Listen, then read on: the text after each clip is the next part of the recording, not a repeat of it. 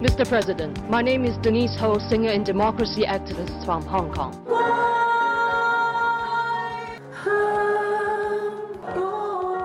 Part of what feminism has always offered to men, if they embraced it as a political ethic, is a way back to themselves, and therefore a way back to love.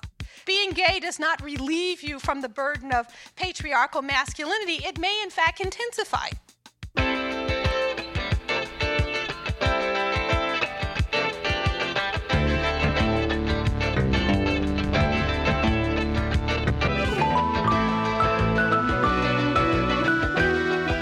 Welcome to This Way Out, the international LGBTQ radio magazine. I'm Lucia Chappelle. Senegal's legislature nixes tougher anti queer laws. Lesbian canto pop star Denise Ho raided with Hong Kong indie press, and a ringing remembrance for Bell Hooks. Those stories and more this week now that you've found this way out. I'm John Dyer V. And I'm Sarah Montague. With News Wrap, a summary of some of the news in or affecting LGBTQ communities around the world for the three weeks ending January 8, 2022. Queer people in Senegal are exhaling now that a bill to increase penalties for same gender sex has been rejected by lawmakers. The legislation would have even outlawed advocacy for LGBTQ rights. In fact, just being queer would have become a crime. Convictions for private, consensual, adult, same gender sex in the West African nation are already punished by up to five years in prison and fines equivalent to thousands of U.S. dollars. The Bureau of the National Assembly decides whether or not a proposed law should be considered by the full unicameral legislature. Its members announced on January 4th that the existing legislation is sufficiently clear and the resultant penalties are severe. Human Rights Watch has been just one global advocacy group to report that arrests and prosecutions for so called acts against nature in Senegal have risen sharply during the past decade. Researcher Dipika Nath noted people live in constant fear of losing their jobs, their families, their livelihoods, their freedom, and their very lives because they are seen as different. Lawmakers in neighboring Ghana are still considering their version of amplified anti queer legislation. The North African nation of Tunisia also punishes same gender sex. Article 230 is a remnant of French colonial rule that punishes consensual adult gay or lesbian sex acts with up to three years in prison. Two men convicted under the statute went to the nation's top court to challenge it in mid December. Attorney Hesina Daraji called the convictions they are asking the court to overturn a cruel sentence that violates international standards.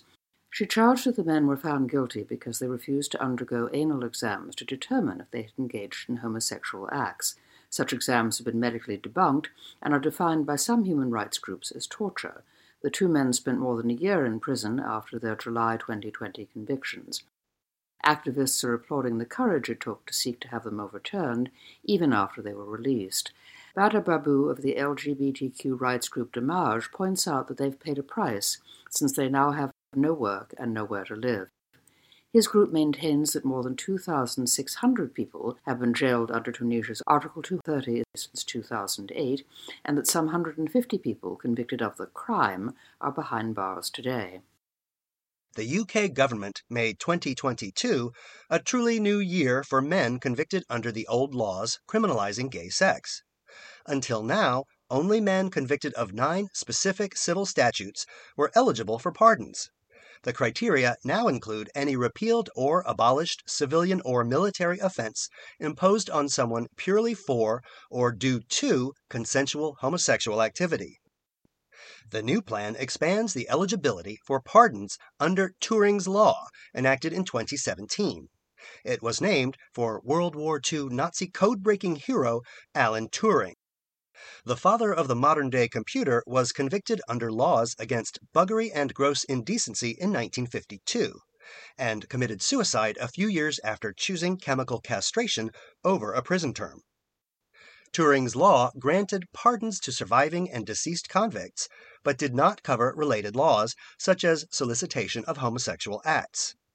Activity that's still illegal today is not included, and anyone else involved must have been at least 16 years of age.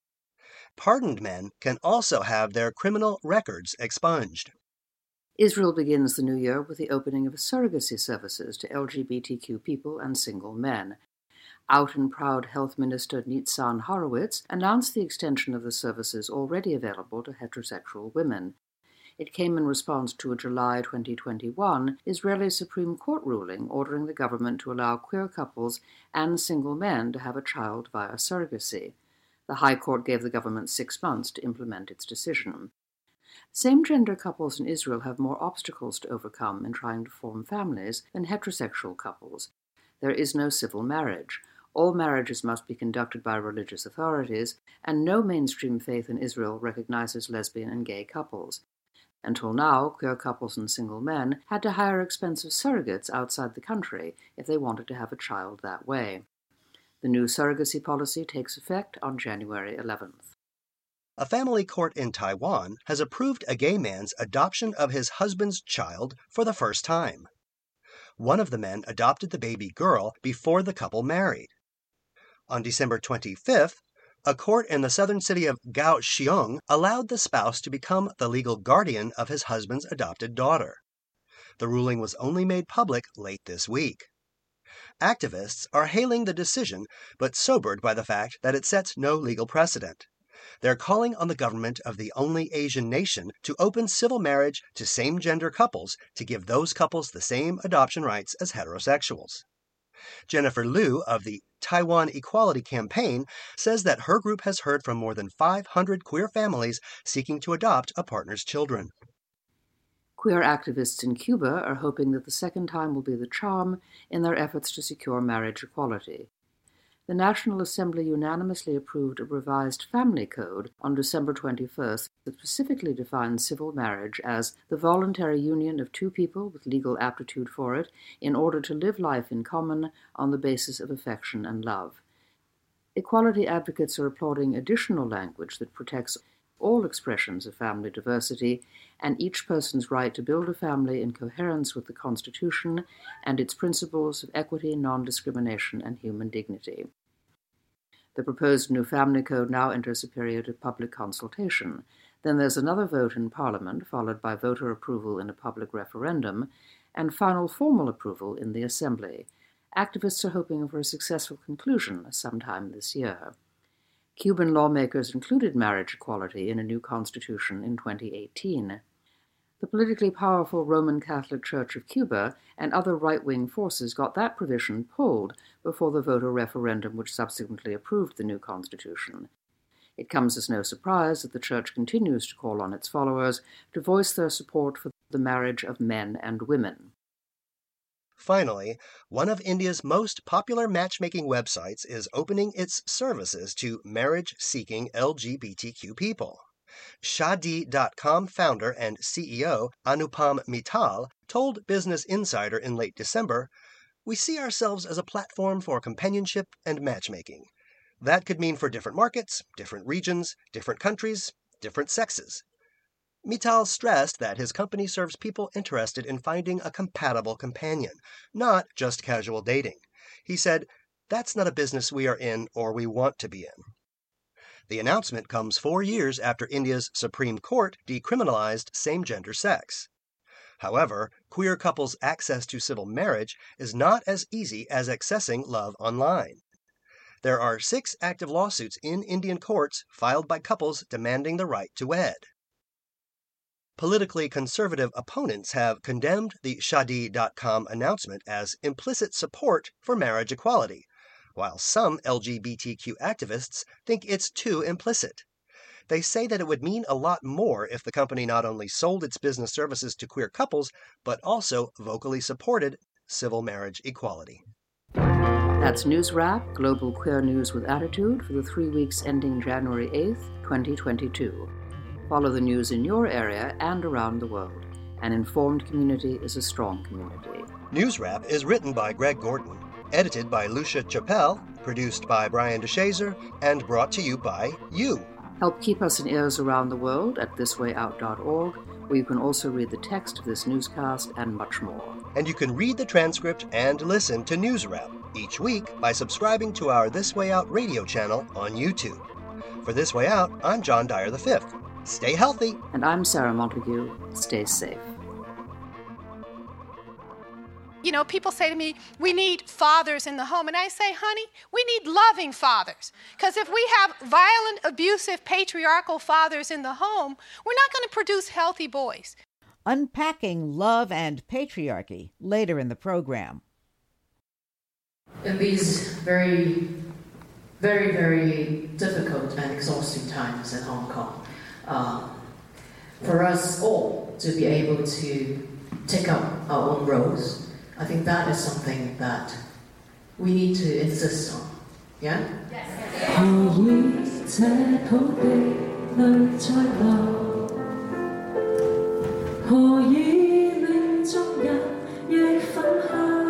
Taking up her own role got lesbian canto pop star Denise Ho arrested by Hong Kong's National Security Police on December 29th. Ho was born and is based in the semi autonomous region now, but she spent her formative years and holds citizenship in Canada. She told the CBC For me, Canada is you know, another home. So uh, I think what I have learned there, I am applying it right now here in Hong Kong. Some of what she learned was the value of a free press.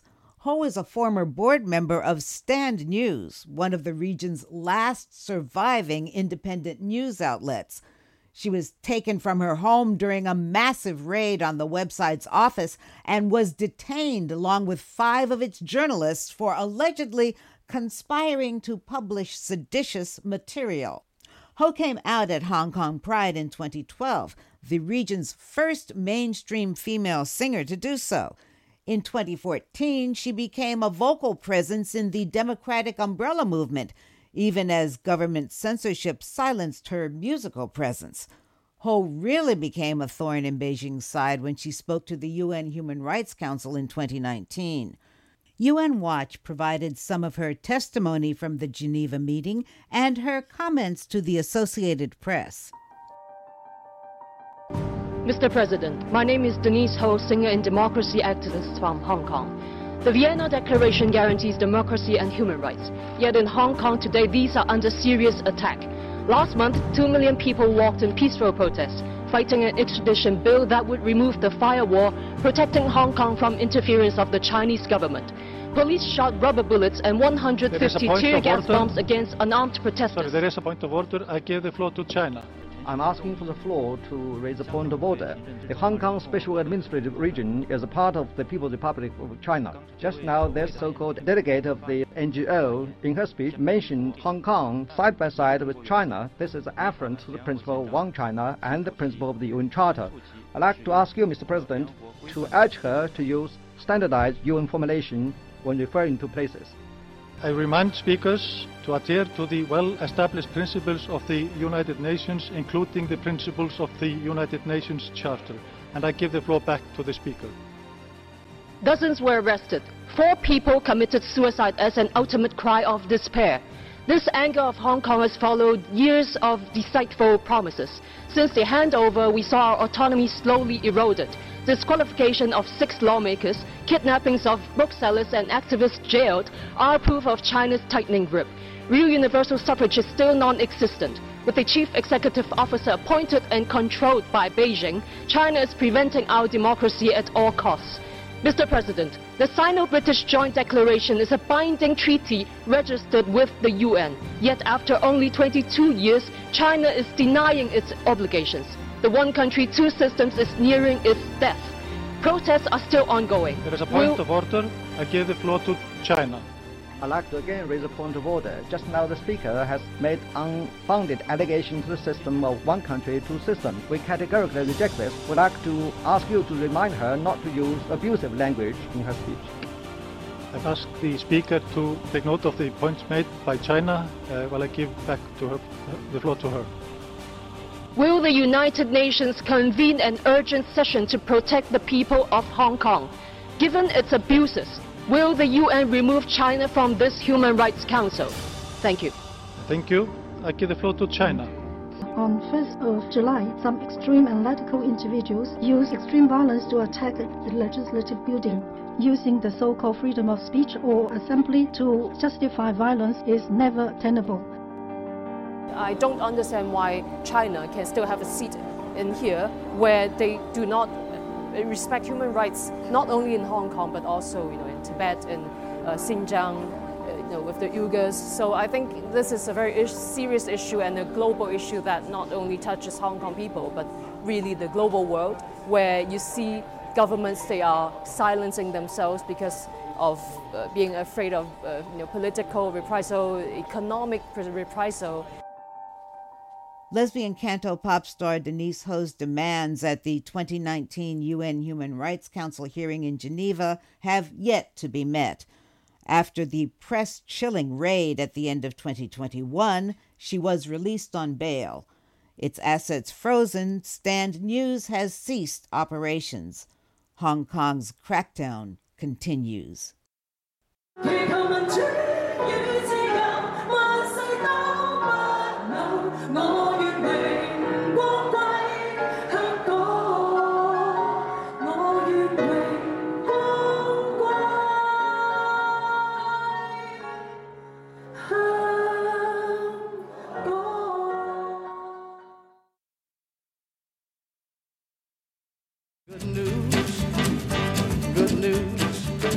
Signed up for our e newsletter, Inside This Way Out? We send them out every few weeks, briefly reviewing recent and previewing upcoming programming and deepening the conversation about your favorite international LGBTQ radio show. To receive the occasional Inside This Way Out and let us know you're listening, email us at info at thiswayout.org.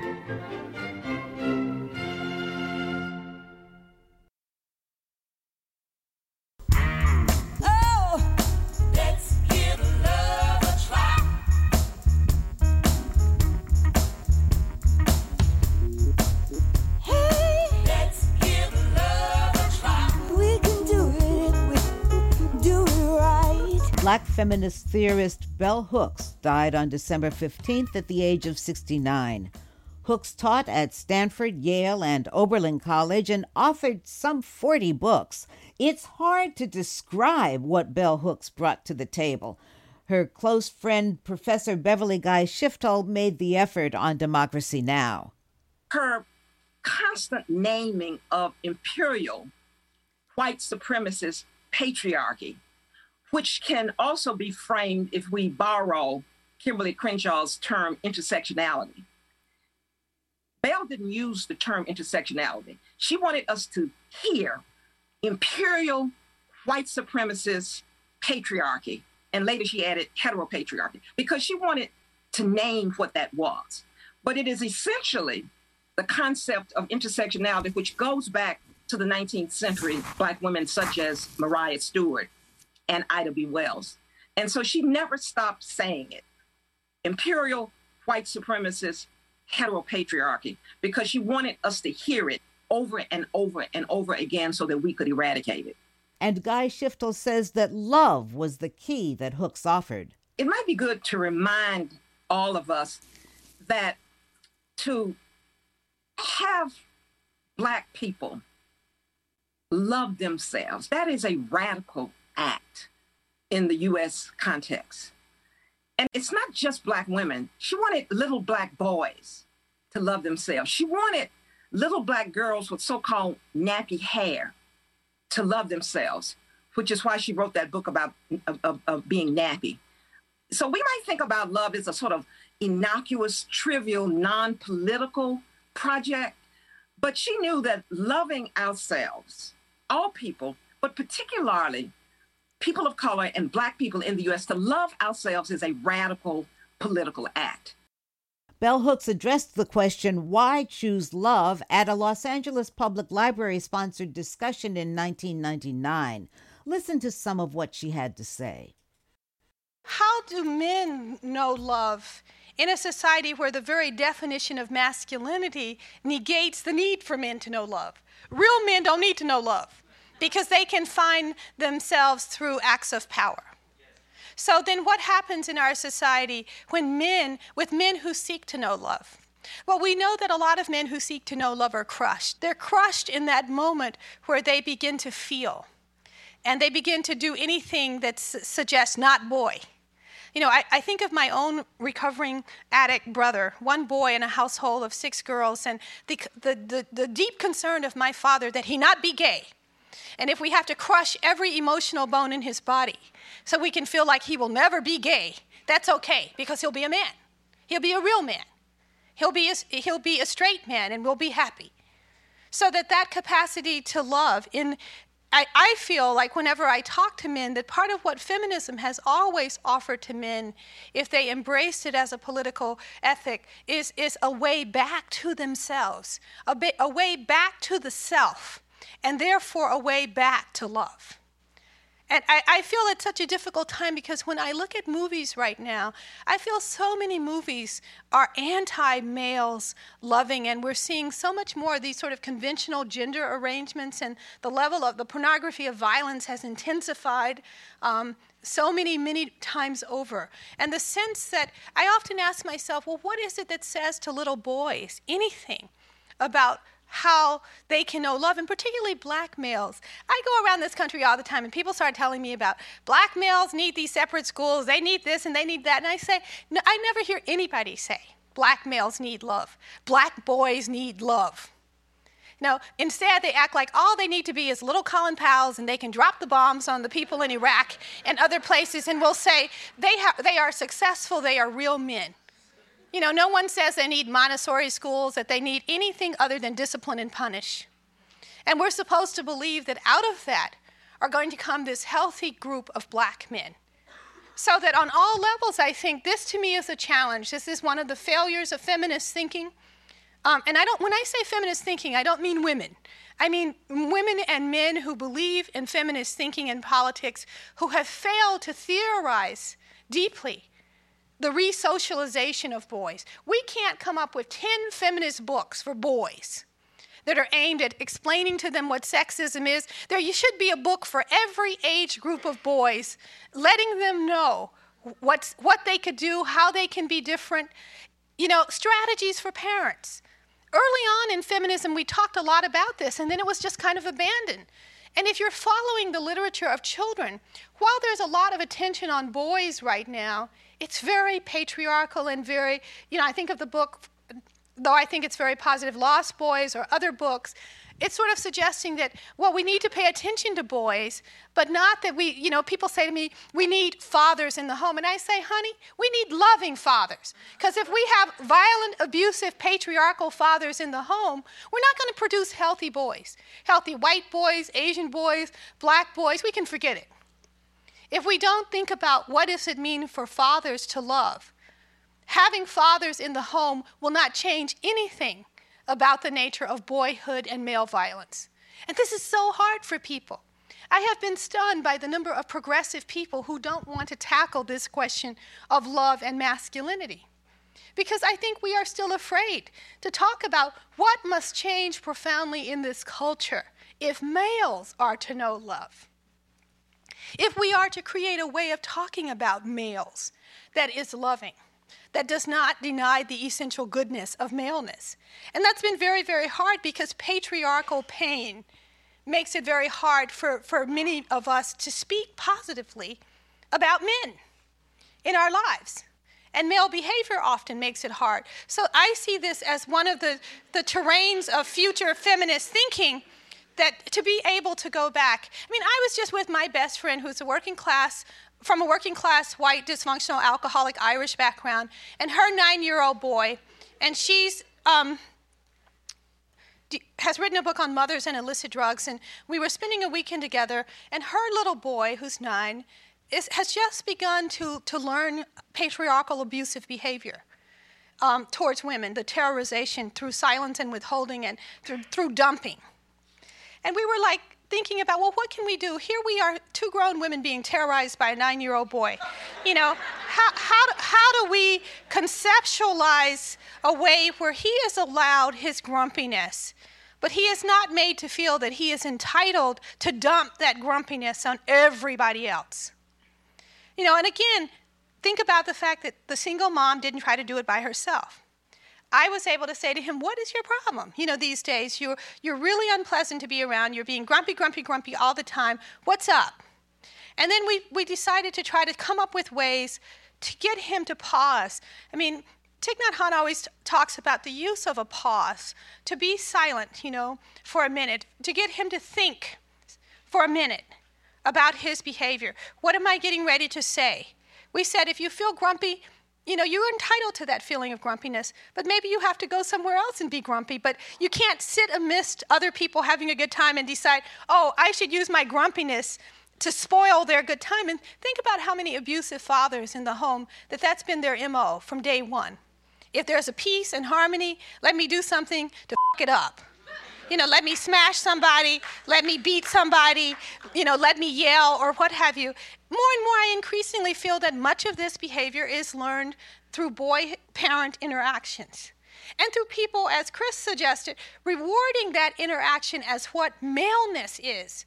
So, unless we come up with all kinds of ways to affirm that maleness is not that, and there is nothing, while there is nothing wrong with homosexuality, the alternative to patriarchal maleness is not homosexuality, because many homosexual men have the same violence within malehood, the same script. So being gay does not relieve you from the burden of patriarchal masculinity, it may in fact intensify. So all, of, so all of those things have been what I feel as feminist thinkers we have failed to adequately theorize to turn our attention to the question of masculinity again, but not in some way like Susan Faludi in her new book, Stiffed, where it's like feminism freed women if only men would come on board. I mean, masses of women are not free. Masses of women are stuck in patriarchal thinking. So, what is this nonsense that we use feminism and magically freed ourselves? Why don't these sorry, pathetic, unhappy men jump on board? I mean, it's not very enlightened thinking. Because, in fact, I, I think it's so much harder and deeper for us to conceptualize what does men coming to feminism look like today? We know what we thought it looked like 20 years ago. You know, all of those things to me are very deep questions for the millennia. How to, and I urge all of you who are interested in this work to do what you can to rethink.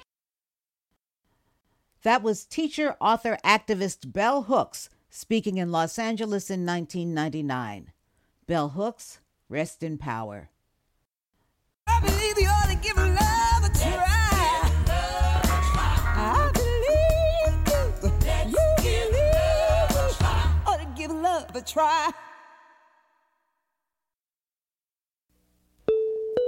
Thanks for discovering This Way Out, brought to you by the nonprofit Overnight Productions. Some program material this week came from John Dyer V and Sarah Montague, produced by Brian DeShazer. Special additional thanks to Brian, to the Los Angeles Public Library, and the Pacifica Radio Archives. Denise Ho and Nona Hendryx performed some of the music you heard, and Kim Wilson composed and performed our theme music. This Way Out thanks the Kicking Assets Fund of the Tides Foundation, the Ivana Foundation, a bequest from Christopher David Trentum, and donors James Kelly and Richard Merck and Brad Payton of Silicon Valley. Listener donors make this program possible. Look for This Way Out Radio on social media, email info at thiswayout.org, or write to us at P.O. Box 1065, Los Angeles, California 90078, USA. For coordinating producer Greg Gordon and everyone at This Way Out, I'm Lucia Chappelle. Thanks for listening online at thiswayout.org and on KDUR Durango, Colorado, CFMH St. John, New Brunswick, 2NCR South Lismore, New South Wales, and a wide array of community terrestrial and internet radio stations around the world, including this one. Stay healthy, stay safe, and stay tuned, y'all.